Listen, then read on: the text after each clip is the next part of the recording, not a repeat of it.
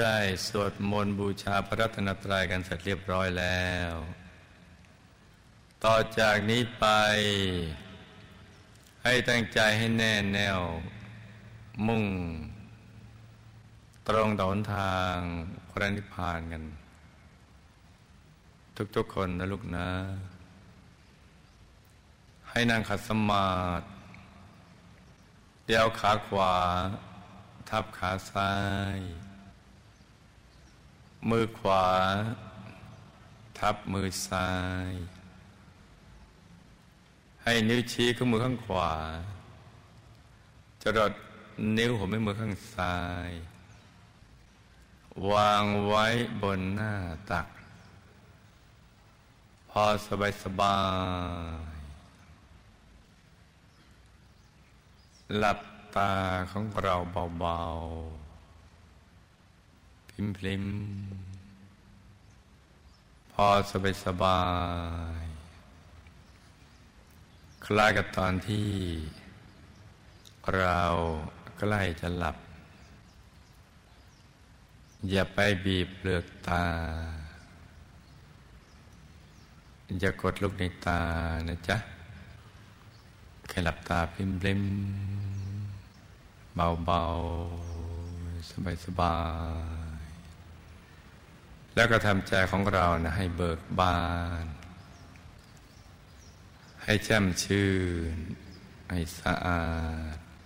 ให้บริสุทธิ์ผ่องใสไร้กังวลในทุกสิ่ง ไม่ว่าจะเป็นเรื่องอะไรก็ตาม ให้ปลดให้ปล่อยให้วางทำใจของเรานะให้ว่างว่าง ให้ปลดให้ปล่อยให้วาง ให้คลายความผูกพัน จากทุกสิ่ง ไม่ว่าจะเป็นเรื่องของคนสัตว์สิ่งของ ธุรกิจการงานบัญช่อง การศึกษาเล่าเรียน หรือเรื่องอะไรที่นอกเหนือจากนี้นะจ๊ะ ให้ปลด ให้ปล่อยให้วาง ให้คลายความผูกพันทั้งหมด ใจของเราจะได้เกลี้ยงเกลี้ยง เหมาะสมที่จะได้เป็นภาชนะรองรับพระรัตนตรัยนะจ๊ะ คราวนี้ เราก็รวมใจของเราเนะ มาหยุดนิ่งๆ นุ่มๆ ที่ศูนย์กลางกายฐานที่เจ็ด ซึ่งอยู่ในกลางท้องของเรา ในระดับที่เหนือจากสะดือขึ้นมาสองนิ้วมือนะจ๊ะ โดยสมมุติว่า เรานะหยิบเส้นได้ขึ้นมาสองเส้นเรานำมาขึงให้ตึง จากสะดือทะลุไปด้านหลังเส้นหนึ่ง จากด้านขวาทะลุไปด้านซ้ายอีกเส้นหนึ่ง ให้เส้นได้ทั้งสองตัดกันเป็นกากบาทจุดตัดจะเล็กเท่ากับปลายเข็ม เหนือจุดตัดนี้ขึ้นมาสองนิ้วมือ เรียกว่าศูนย์กลางกายฐานที่เจ็ด ซึ่ง เป็นที่เกิดที่ดับ ที่หลับที่ตื่นของเรา ที่เกิดคือเป็นที่มาเกิดของเราเนะี่ยเวลาที่เราจะมาเกิดเป็นกายมนุษย์หยาบ เราก็จะเป็นกายละเอียดมาก่อน กายละเอียดที่มาจากภพภูมิต่างๆ จะเข้าทางปากช่องจมูก ของบิดา หญิงซ้ายชายขวานะแล้วก็เลื่อนมาอยู่ที่หัวตา ตรงที่น้ำตาไหลนะจ๊ะ ซึ่งเป็นฐานที่สอง แล้วก็เลื่อนมาที่กลางกักศีรษะของบิดา ที่เรียกว่าฐานที่สาม แล้วก็มาที่เพดานปาก ช่องปากที่อาหารสำลัก ที่เรียกว่าฐานที่สี่แล้วก็ไปปากช่องคอเหนือลูกระเดือก ที่เรียกว่าฐานที่ห้าแล้วก็เคลื่อนไปหยุดอยู่กลางท้องระดับเดียวกับสะดือ เรียกว่าฐานที่หกแล้วก็จะมาหยุดถอยหลังขึ้นมาอยู่ที่ฐานที่เจ็ดของบิดา จะบังคับ ให้บิดามีความรู้สึก คิดถึงมารดา เพื่อจะดึงดูดเข้าหากัน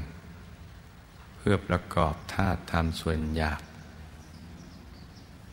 ห่อหุ้มกายละเอียดของเรา และเมื่อประกอบธาตุธรรมถูกส่วนระหว่างมีดากับมารดาแล้ว กายลีของเราก็จะเคลื่อนออกจากฐานที่เจ็ดของวิดาไปหกห้าสี่สามสองหนึ่งเข้าทางปากช่องจมูกวิดาแล้วก็เข้าทางปากช่องจมูกของมารดา ไปตามฐานต่างๆดังกล่าว แล้วก็ไปจุดที่ฐานที่เจ็ดของมารดา ตรงที่ธาตุธรรมส่วนหยาบ ของบิดาที่แบ่งไปผสมกับส่วนหยาบของมารดา แล้วก็ไปอยู่ตรงนั้น แล้วต่อจากนี้ก็เป็นเรื่องของมารดา ที่จะหล่อเลี้ยงกายละเอียดที่หุ้มด้วยธาตุตามส่วนหยาบ ให้เจริญวัยขึ้นมา เป็นก้อนเนื้อเล็ก ๆ กระทั่งเติบโตเป็นกายมนุษย์หยาบของเรา สุขันมารดานะ ถึงเวลาก็เคลื่อนออกมาสร้างบารมีด้วยกายมนุษย์หยาบนี่แหละ นี่เรียกว่ามาเกิด เมื่อเป็นตัวเป็นตนเป็นกายมนุษย์หยาบแล้ว เวลาเราจะไปเกิดใหม่หรือตายเนี่ยเราก็จะอยู่ที่ตรงเนี้ยใจจะมาอยู่ที่ฐานที่เจ็ดตรงนี้แหละ นิ่งภาพคำนิมิตก็จะมาฉายให้เห็นสรุป บทเรียนชีวิตที่ผ่านมาตั้งแต่เกิดกระทั่งถึงวันนี้ วันสุดท้ายของชีวิตว่าเราทำความดีความชั่ว หรือไม่ดีไม่ชั่วอะไรมาบ้าง กระแสอะไรแรงฝังใจมันก็จะมาฉายให้เห็น เป็นภาพยนตร์ส่วนตัว ซึ่งเราก็เห็นด้วยตัวเอง แต่ก็ไม่ใช่เป็นแบบเราชะโงกมองเข้าไปในกลางท้องแต่ก็เหมือนเห็นเป็นเรื่องเป็นราวไป เหมือนเราอยู่ในเหตุการณ์นั้นแหละ ถ้าเป็นภาพที่ดี เพราะว่าเราทำความดี เป็นกุศลลกรรม ก็จะทำให้ใจเบิกบานคตินิมิตก็จะสว่าง แล้วเราก็จะเคลื่อนย้ายจากตรงนี้ด้วยความปลื้มมิติเบิกบาน จากกายมนุษย์หยาบออกไป แบบผู้มีชัยชนะ เหมือนพระราชาที่ชนะศึก รวบรวมแคว้นที่ชนะได้แล้วออกจากแคว้นแคว้นนั้นด้วยความเบิกบานอย่างนั้นแหละ แล้วก็เคลื่อนย้ายจากฐานที่เจ็ดไปหกห้าสี่สามสองหนึ่งเป็นกายละเอียดออกไปเกิดใหม่เพราะนั้นที่เกิดที่ดับก็อยู่ที่ตรงนี้นะ ตรงฐานที่เจ็ดที่หลับคือเวลาเรามีการรู้จักเวลาจะหลับทุกคืนนั่นแหละเราคงไม่ทราบว่า เวลาหลับเนี่ยใจของเรามาอยู่ที่ตรงไหน มันมาอยู่ตรงนี้ ตรงฐานที่เจ็ดตรงนี้ แล้วก็กายละเอียดก็ออกไปทำหน้าที่ฝันจำได้บ้างจำไม่ได้มากก็มารายงานกายเนื้อไอตอนตื่นก็ตื่นตรงนี้แหละถ้าหลับแบบมีสติ ก็จะไม่ฝันถ้าขาดสติก็จะฝันเป็นตุเป็นตะ บางทีก็เป็นเรื่องเป็นราว แล้วแต่ว่าจะเป็นความฝันประเภทไหน เกิดดับหลับตื่นอยู่ที่ตรงเนี้ยตรงฐานที่เจ็ดตรงนี้ และสำคัญยิ่งไปกว่านั้นคือ เป็นจุดเริ่มต้นที่เราจะต้องไม่เกิดอีก คือจะไปสู่อายตนะนิพพานแต่ว่าเดินตรงกันข้ามกันไป จะไปสวยยตนานิพพานก็ต้องเดินเข้ากลางไปเรื่อยๆเข้าไปสู่ภายใน ในเข้าไปเรื่อยๆเลย ดิ่งเข้าไปข้างใน แต่ก็มีจุดเริ่มต้นที่ฐานที่เจ็ดตรงนี้ที่เดียวกันเลยและเป็นที่ที่พระสัมมาสัมพุทธเจ้าพระอรหันต์ตอนเป็นบรมโพธิสัตว์ เมื่อจะตัดสรุธรรม บรรลุอนุตตรสัมมาสัมโพธิญาณ เป็นพระสัมมาสัมพุทธเจ้า ใจท่านก็จะมาหยุดตรงนี้ เมื่อท่านคลายความผูกพันทุกสิ่ง ทั้งทรัพย์ อวัยวะ ชีวิต ไม่อาลัยอาวรไม่ผูกพันแล้ว ใจมันจะมาหยุดนิ่ง ๆ อยู่ที่ตรงนี้แหละ นิ่งอย่างเดียว ไม่ขยื่นเลย เพราะว่าเรื่องอื่นที่ชวนให้ฟุ้งไปคิดต่างๆ ไม่มีแล้วว่าจะเป็นเรื่องทรัพย์ อวัยวะ หรือชีวิตท่านก็นิ่งอย่างเดียวแหละ พอถูกส่วนเข้าใจก็จะตกศูนย์ปุ๊บลงไป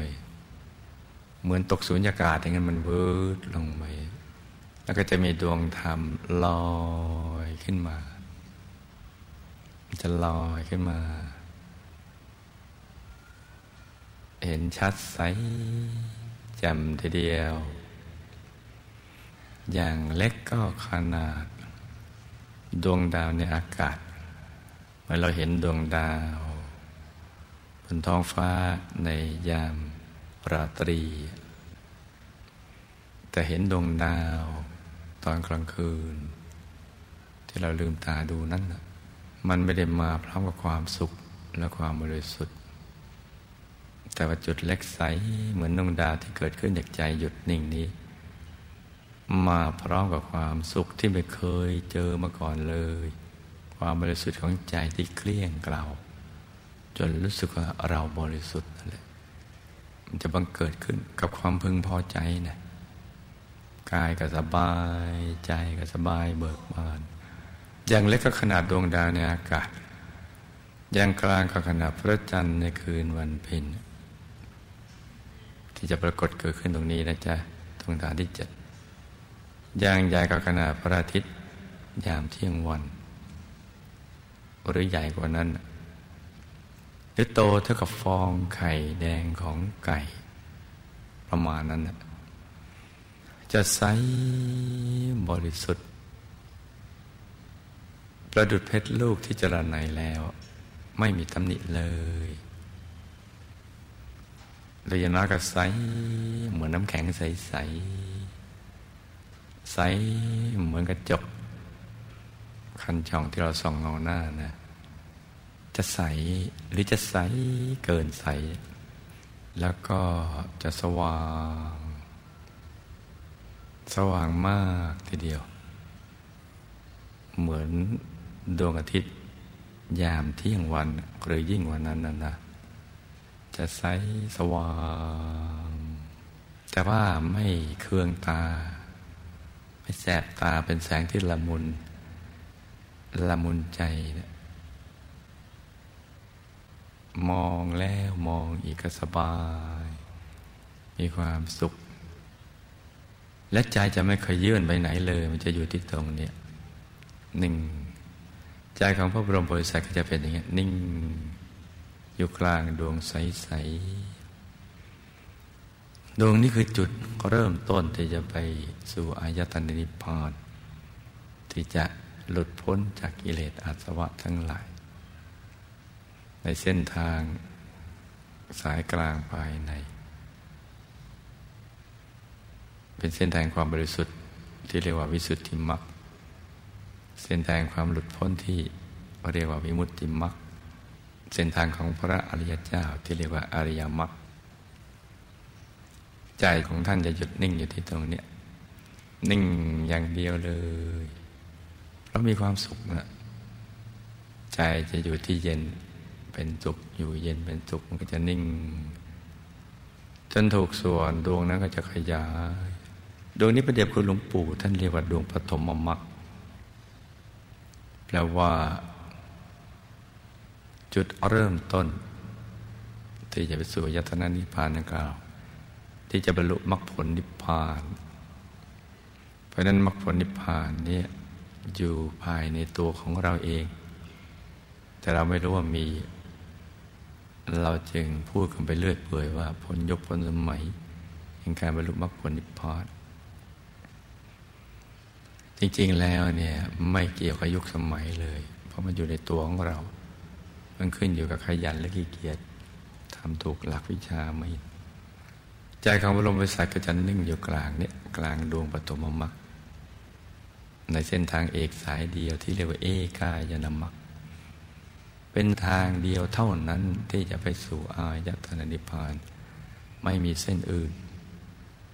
ถ้าเป็นดวงธรรมก็เรียกว่าดวงธรรมานุปัสสนาสติปัฏฐาน เป็นดวงธรรมความบริสุทธิ์เบื้องต้นที่จะส่งต่อให้เราไปถึงความบริสุทธิ์ ถัดๆไปเรื่อยๆ จนถึงปลายทาง พระบรมโพธิสัตว์ทั้งหลายเนี่ยท่านก็จะนิ่งอย่างนี้เรื่อยไปเลย แล้วก็จะเห็นดวงใส ๆ ในกลางดวงใสของปฐมมรรคท่านก็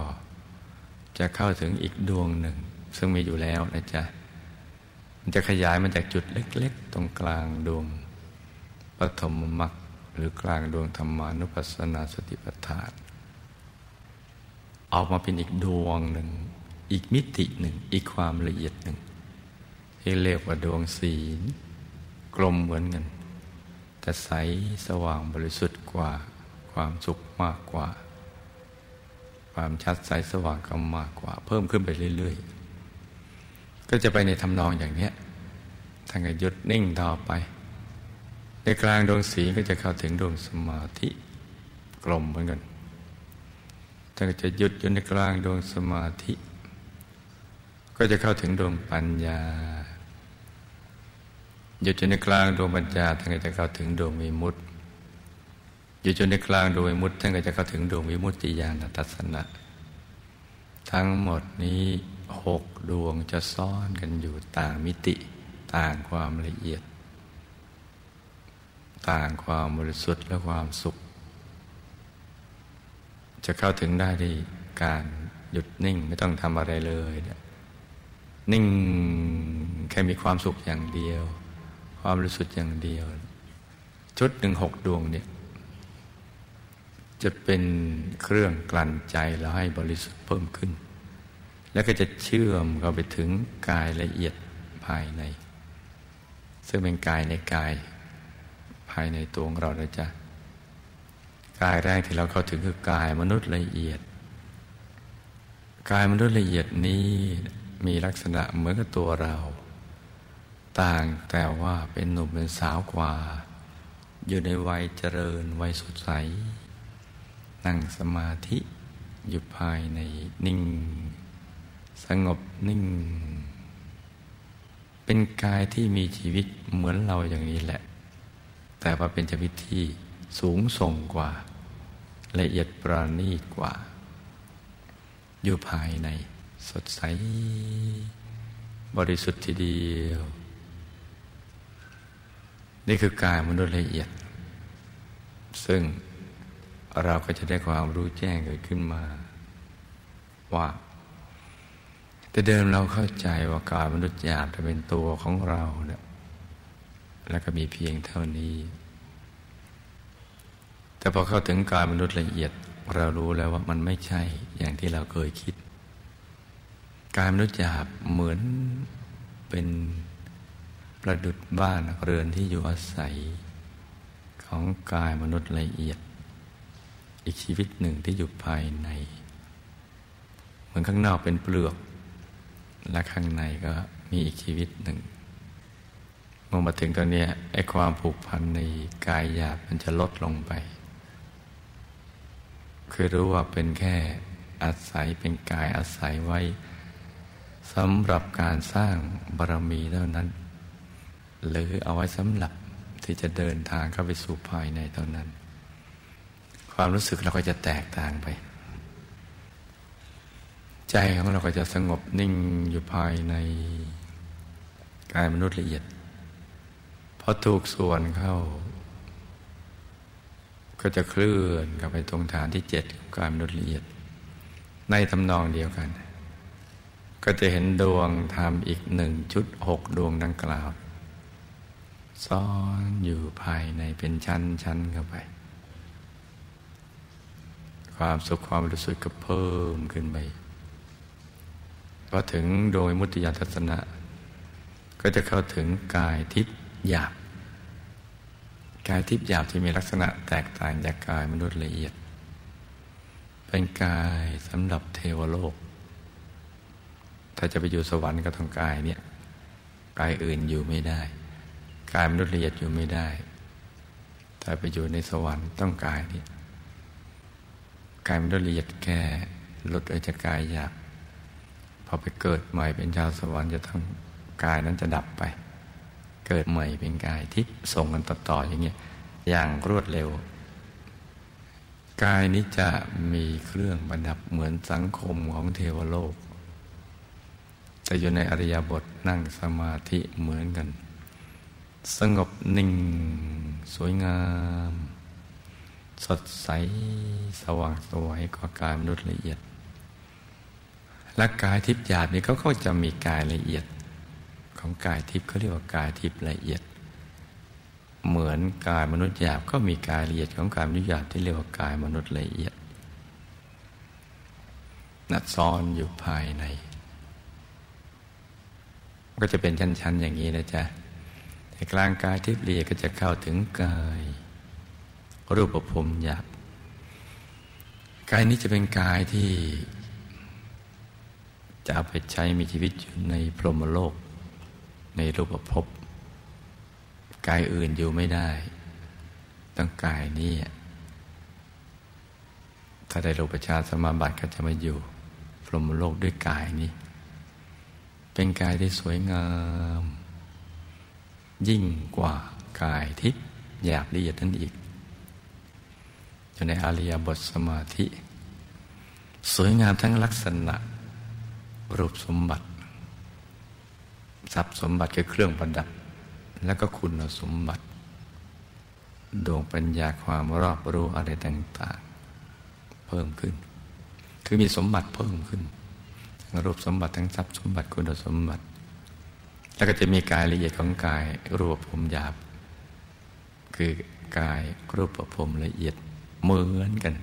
กับกายมนุษย์หรือกายทิพย์นั้นนะจ๊ะใจมาถึงนี่มันจะนิ่งแน่นหนักเข้าไปอีก พอถูกส่วนก็ผ่าดวงธรรมดังกล่าวอีกหนึ่งชุดหกดวง ก็จะเข้าไปถึงกายอรูปภพหยาบกายนี้เป็นกายที่เหมาะสมกับอรูปภพซึ่งเป็นที่สุดของภพสามกายอื่นประโยชน์ไม่ได้อรูปพรมไม่ใช่แปลว่าพรมไม่มีรูป เหมือนอะมนุษย์ ไม่ได้แปลว่า ไม่มีมนุษย์ แต่แปลว่า ไม่ใช่มนุษย์ อารูปกับพรมก็แปลว่า ไม่ใช่กายรูปพรมที่ผ่านมาเมื่อกี้นี้และกายรูปภพที่อยู่กายรูปภพนี้เนี่ยก็มีกายละเอียดคือกายอรูปภพละเอียดอีกชั้นหนึ่ง กายในกายเหล่านี้มันจะซ้อนๆกันอยู่พระพุทธเจ้า ที่ท่านสอนให้ตามเห็นกายในกายก็กายประเภทอย่างนี้แหละ ที่อยู่ในตัวเพราะนั้นเมื่อบรมโพธิสัตว์ทุกพระองค์มาถึงตรงนี้ก็หยุดนิ่งต่อไป ไปถึงกายที่สำคัญเลย กายนี้นี่อยู่ในภพสามไม่ได้ เพราะภพสามรองรับไม่ได้ เนื่องจากบริสุทธิ์กว่า เป็นกายนอกภพสามคือกายธรรม คือกายทั้งกายนะบริสุทธิ์หมดเลย เป็นธรรมล้วนๆเป็นความบริสุทธิ์ล้วนๆถูกต้องดีงามล้วนงดงาม ยิ่งกว่ากายที่ผ่านๆมาที่อีก เพราะว่าประกอบไปด้วยลักษณะมหาบุรุษครบถ้วนทุกประการเลยจะตั้งแต่กายอารูปภพลงไปถึงกายมนุษย์หยาบยังไม่มีลักษณะมหาบุรุษ บริบูรณ์ขนาดนี้เนี่ยแต่ว่าเกตดอกบัวตูมกายนี้จะเรียบง่ายไม่มีเครื่องประดับ เพราะว่าเลยความรู้สึกผูกพันของทิพยสมบัติแล้ว กามของมนุษย์ของทิพย์อะไรต่าง ๆ นั้นพ้นไปแล้ว อยู่ระหว่างครึ่งทาง ระหว่าง ความเป็นบุตรชนกับความเป็นพระอริยเจ้า เรียกว่าโคตรภูบุคคล กายธรรมนี้จึงชื่อว่า กายธรรมโคตรภูคือครอบคลุมกายในภพสามทั้งหมด มีเกศดอกบัวตูมที่มีคล้ายๆ กับดอกบัวสัตตบงกฎนั่นแหละ ไม่ใหญ่ไม่เล็กพอดีพอดี ตั้งอยู่บนจอมกระหม่อม บนประเสียนที่มีเส้นประศกหรือเส้นผม ขดเวียนเป็นทักษิณาวัดตามเข็มนาฬิกาอย่างนั้นแหละเรียงรายอย่างเป็นระเบียบสงบนิ่ง สวยงามมากมีรัศมีสว่างสวัย กายจะใสเกินใส ใสกว่ารัตนะใด ๆ ทั้งในโลกนี้ โลกอื่น และยิ่งกว่าในเทวโลก รัตนะที่มีอยู่ในเทวโลก พรหมหรืออรูปพรหมในภพทั้งสามเนี่ยไม่อาจสวยงามหรือสูงส่งเสมอเหมือนรัตนะของกายนี้ รัตนที่แปลว่าแก้วเป็นสิ่งที่นำมา ซึ่งความปลื้มปิติ สุขใจพึงพอใจสูงสุด เป็นของใส ๆ แต่รัตนะตรงนี้ คือพุทธรัตนะ ยิ่งกว่านั้นอีก กายของท่านจะใสบริสุทธิ์เกินความใสใด ๆ ในภพทั้งสาม แล้วก็มีความสว่างรัศมีได้ตัวของตัวเอง มันสว่างมาก เป็นอยู่ได้ด้วยตัวเอง อยู่ในที่มืดก็สว่าง ที่แจ้งก็สว่าง กลบหมด กลบรัศมีดวงอาทิตย์ดวงจันทร์ดวงดาวหมด และแถมเป็นผู้รู้ผู้ตื่นผู้เบิกบานแล้วด้วย กายธรรมที่ถึงนี่แหละ เพราะว่ามีธรรมจักขุ มีดวงตา ที่เห็นแตกต่าง จากดวงตาของอรูปพรมรูปพรมกายทิพย์หรือมนุษย์ ที่อยู่ในภพสาม เพราะว่าท่านเห็นได้รอบตัว โดยไม่ต้องเหลียวอยู่ในที่เดียวกัน เห็นไปทุกที่ทุกทาง เห็นในอดีตก็ได้ ปัจจุบันก็ได้ อนาคตก็ได้ ให้อดีตปัจจุบันอนาคตมาอยู่ณจุดเดียวกันก็ได้ รอบตัวเลย เราคงได้ยินคำว่า ทิพจักสุสมัญจักสุ ปัญญาจักสุและธรรมจักสุธรรมจักสุนี่ครอบคลุม การเห็นเหล่านั้นทั้งหมด การเห็นของท่านเมื่อแตกต่าง และก็เป็นการเห็นที่พิเศษจริง ๆ เพราะทำให้เกิดการเปลี่ยนแปลงชีวิตใหม่ ให้เราเข้าใจเรื่องราวความเป็นจริงของชีวิต เพราะว่ามองเห็นการเวลาที่ผ่านมาชีวิตที่ผ่านมาที่เราลืมไปแล้วเนะ่ะได้ แล้วก็เรื่องราวที่เราประกอบในปัจจุบันจะเป็นผลในอนาคตได้ แล้วก็รู้เรื่องราวเกี่ยวกับจากหลัง ยามารอะไรต่าง ๆ เหล่านั้นได้ กิเลสอาสวะได้ธรรมจากขุนี้เนี่ยการเห็นที่วิเศษที่แจ่มแจ้ง เหมือนดึงของที่อยู่ในที่มืด ที่เราก็ไม่รู้ว่าอะไรมาสู่กลางแจ้ง ให้โดนแสง คือเห็นได้ชัดเจน แจ่มแจ้ง แทงตลอด แตกต่างจากการเห็นที่ผ่านๆมาดังกล่าวแล้ว จึงมีอยู่คำหนึ่ง ที่เขาใช้และเราก็คุ้นเคย คือคำว่าวิปัสนา วิแปลว่าวิเศษแปลว่าแจ้ง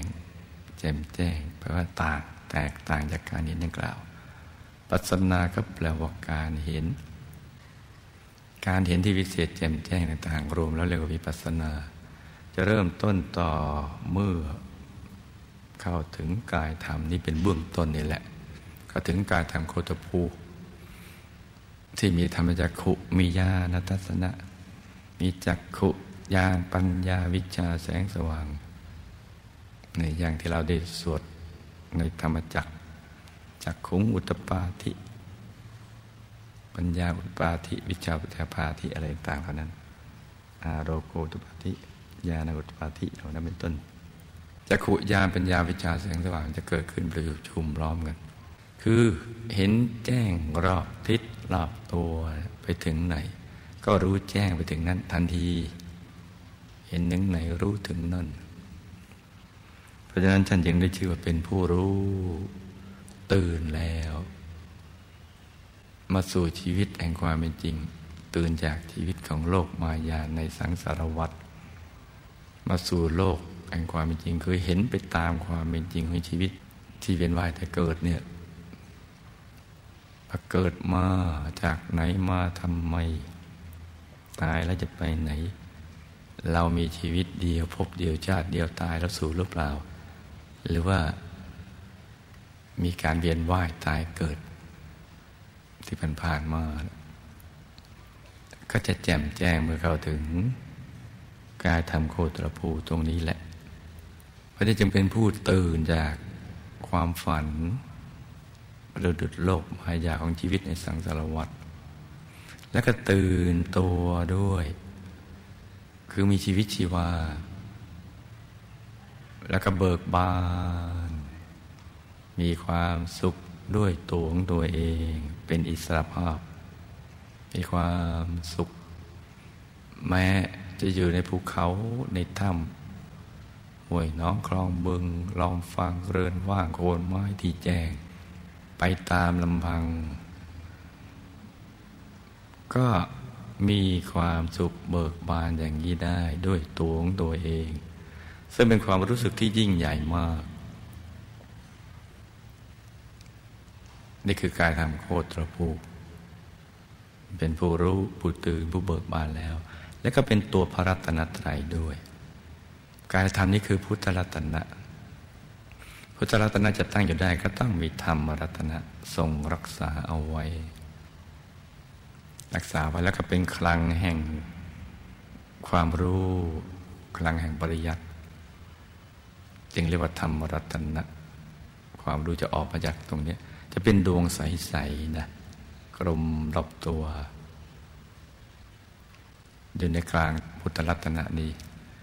แล้วกายทำโคตรภูก็จะมีกายละเอียดเหมือนกัน เหมือนกายที่ผ่านๆมาก็เรียกว่ากายทำโคตรภูละเอียด เป็นประดุษสังครัตนะ ที่รักษาหยุดเพราะว่าอยู่ตรงกลางธรรมรัตนะ คือเข้ากลางดวงธรรมรัตนะจะเห็นสังครัตนะเป็นกายละเอียดของธรรมกายโคตภูจะรักษา ธรรมรัตนะเอาไว้แล้วธรรมรัตนะก็จะรักษาพุทธรัตนะเอาไว้ เหมือนพระสงฆ์ทรงจำคำสอนของพระสัมมาสัมพุทธเจ้า รักษาพระธรรมเอาไว้แล้วกับพระธรรมเนี่ยก็เป็นตัวแทนของพระบรมศาสดาสัมมาสัมพุทธเจ้า เป็นความรู้ของพระสัมมาสัมพุทธเจ้า พระพุทธพระธรรมพระสงฆ์เนี่ยแยกออกจากกันไม่ได้ แม้มีชื่อเรียกแตกต่างกัน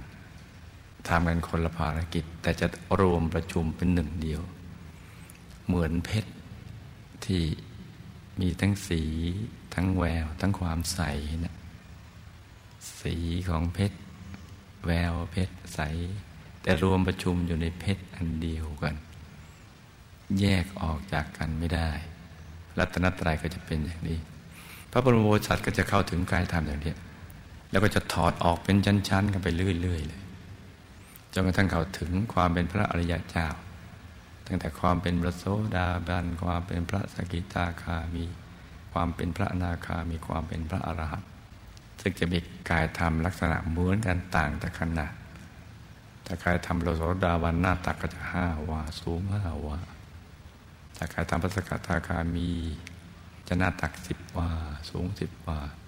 ถ้ากายธรรมพระนาคามีก็จะหน้าตักสิบห้าวาสูงสิบห้าวา ถ้ากายทำพระราตผลครับยี่สิบสูงยี่สิบวาทั้งหมดมีกายละเอียด มีหยาบมีละเอียด ถ้าเป็นกายทำพระโสดาบันขึ้นไป พระสกิทาคามีพระอนาคามีพระอรหันต์ถ้ากายทำส่วนหยาบก็เรียกว่ามักเช่นโสดาปฏิมักถ้ากายทำส่วนละเอียดก็เป็นผลที่เรียกว่าโสดาปฏิผล เพราะฉะนั้นมรรคผลนิพพานอยู่ในตัวของเรานี่แหละ พระบรมพระโพธิสัตว์ได้บรรลุอนุตตรสัมมาสัมพุทธญาณเป็นพระอรหันตสัมมาสัมพุทธเจ้าโดยการหยุดนิ่งอย่างเดียวที่ศูนย์กลางกายฐานที่เจ็ดตรงนี้ ประชันบรรลุแล้ว ท่านก็นำมาถ่ายทอด ให้กับมนุษย์และเทวดาผู้มีบุญทั้งหลาย ได้ทำตามพระองค์บ้าง เพราะว่าพระองค์เห็นว่ามนุษย์ เทวดาสรรพสัตว์ทั้งหลายก็มีเช่นเดียวกับพระองค์อย่างนี้ แต่ไม่รู้ว่าตัวเองมี และก็ไม่มีความรู้ว่าตัวเองยังไม่รู้เลย เนื่องจากถูกอวิชชาเนี่ยบดบังเอาไว้ดังนั้นท่านก็จะถ่ายทอด ถ่ายทอด สั่งสอน ตั้งแต่บรรลุอนุตตรสัมมาสัมพุทธญาณเรื่อยมาเลย 45พรรษา นกระทั่งดับขันธปรินิพาน เป็นคำสอนแบบเดียวกันทุกพระองค์เลย นับประสงค์ไขพระองค์ไม่ท้วน ก็จะสอนอย่างนี้ เพราะฉะนั้นศูนย์กลางกายฐานที่เจ็ดตรงนี้นี่จึงมีความสำคัญมาก ที่ลูกทุกคนต้องทำความรู้จัก แล้วก็เอาใจใส่ ใจของเราเนี่ยมาใส่ตรงนี้มาหยุดมานิ่งที่ศูนย์กลางกาย ฐานที่เจ็ด ตรงนี้นะจ๊ะ เพื่อที่เราจะได้ทำตามรอยพระสัมมาสัมพุทธเจ้า เดินตามรอยพระสัมมาสัมพุทธเจ้า ท่านเป็นอย่างไรบรรลุมรรคผลนิพพานอย่างไร เราก็จะบรรลุมรรคผลนิพพานอย่างนั้น เพราะฉะนั้นก็ต้องเอาใจมาหยุดนิ่งๆอยู่ตรงนี้นะจ๊ะ ความรู้นี้เนี่ยคือคำสอนพระสัมมาสัมพุทธเจ้า ถูกบันทึกไว้ในพระไตรปิฎกแต่ว่าอยากจะก่อนนำมาปฏิบัติ จนกระทั่งมีการบังเกิดขึ้นของพระเดชพระคุณหลวงปู่พระมงคลเทพนิสดจันทสโรนี่แหละ ที่ท่านสละชีวิต ในกลางบรรษาทิบสองที่โบสถ์วัดโบสถ์บนบางคูเวียงดังที่เราได้ทราบประวัติมาแล้วเนี่ย ท่านได้สละชีวิตปล่อยชีวิตเลย ทั้งทรัพย์อวัยวะชีวิต เช่นเดียวกับพระสัมมาสัมพุทธเจ้าทุกๆพระองค์ และในที่สุดก็ได้บรรลุทำตามพระสัมมาสัมพุทธเจ้า เป็นพยานแห่งการตัดสู้ธรรม ยืนยันปฏิปสัมมาสัมพุทธเจ้าตัดสู้ธรรมและสั่งสอนมานั้นถูกต้องเป็นจริงถูกต้องและก็ดีงาม เข้าถึงได้จริงในยุคนี้ ไม่พ้นกาลสมัย มื่อพระเดชคุณหลวงปู่พระมงคลเทพมุนีสดจันทสโร ได้บรรลุธรรมแล้ว ท่านก็ไปหวงแหน ความรู้นี้ก็นำมาถ่ายทอด และก็สรุปบทเรียนมาเป็นวิธีการ ในการที่จะบรรลุมรรคผลนิพพานตามรอยพระสัมมาสัมพุทธเจ้านั้น ว่าทำเพียงประการเดียวคือหยุดนิ่งที่ศูนย์กลางกายฐานที่จิตตรงที่ หยุดนี่แหละจะเป็นตัวสำเร็จ เมื่อใจอยู่ในตำแหน่งแห่งความสำเร็จ ใจก็จะเป็นธาตุสำเร็จ ให้เราได้บรรลุมรรคผลนิพพานอย่างนี้ เพราะฉะนั้นเวลาที่เหลืออยู่นี้ไอ้ลูกทุกคน นึกถึงพระเดชคุณหลวงปู่ที่ศูนย์กลางกายฐานที่เจ็ดอย่างเบาๆ สบายๆ ให้ใจใสๆ เพราะเรานึกถึงท่านมาตลอดระยะเวลายาวนะนึกถึงทุกวันนึกถึงทั้งวัน วันนี้ก็จะนึกถึงพระเดชคุณหลวงปู่เป็นอารมณ์อย่างเนี้ยทั้งวันเลย ให้นึกถึงท่านด้วยความเลื่อมใส และลึกนึกถึงพระคุณท่านที่สอนวิธีการให้เราเข้าถึงพระรัตนตรัยในตัว ถึงที่พึ่งที่ระลึกภายใน เพราะนั้นให้รู้ทุกคนประคองใจให้หยุดนิ่งด้วยการบริกรรมภาวนาในใจเบาๆว่า สัมมาอรหัง สัมมาอรหัง สัมมาอรหัง แล้วก็นึกถึงพระเดชคุณหลวงปู่ อย่าให้เผลอไปคิดเรื่องอื่นนะจ๊ะ ประคองใจกันไปอย่างนี้ ต่างคนต่างนั่งกันไปเงียบๆ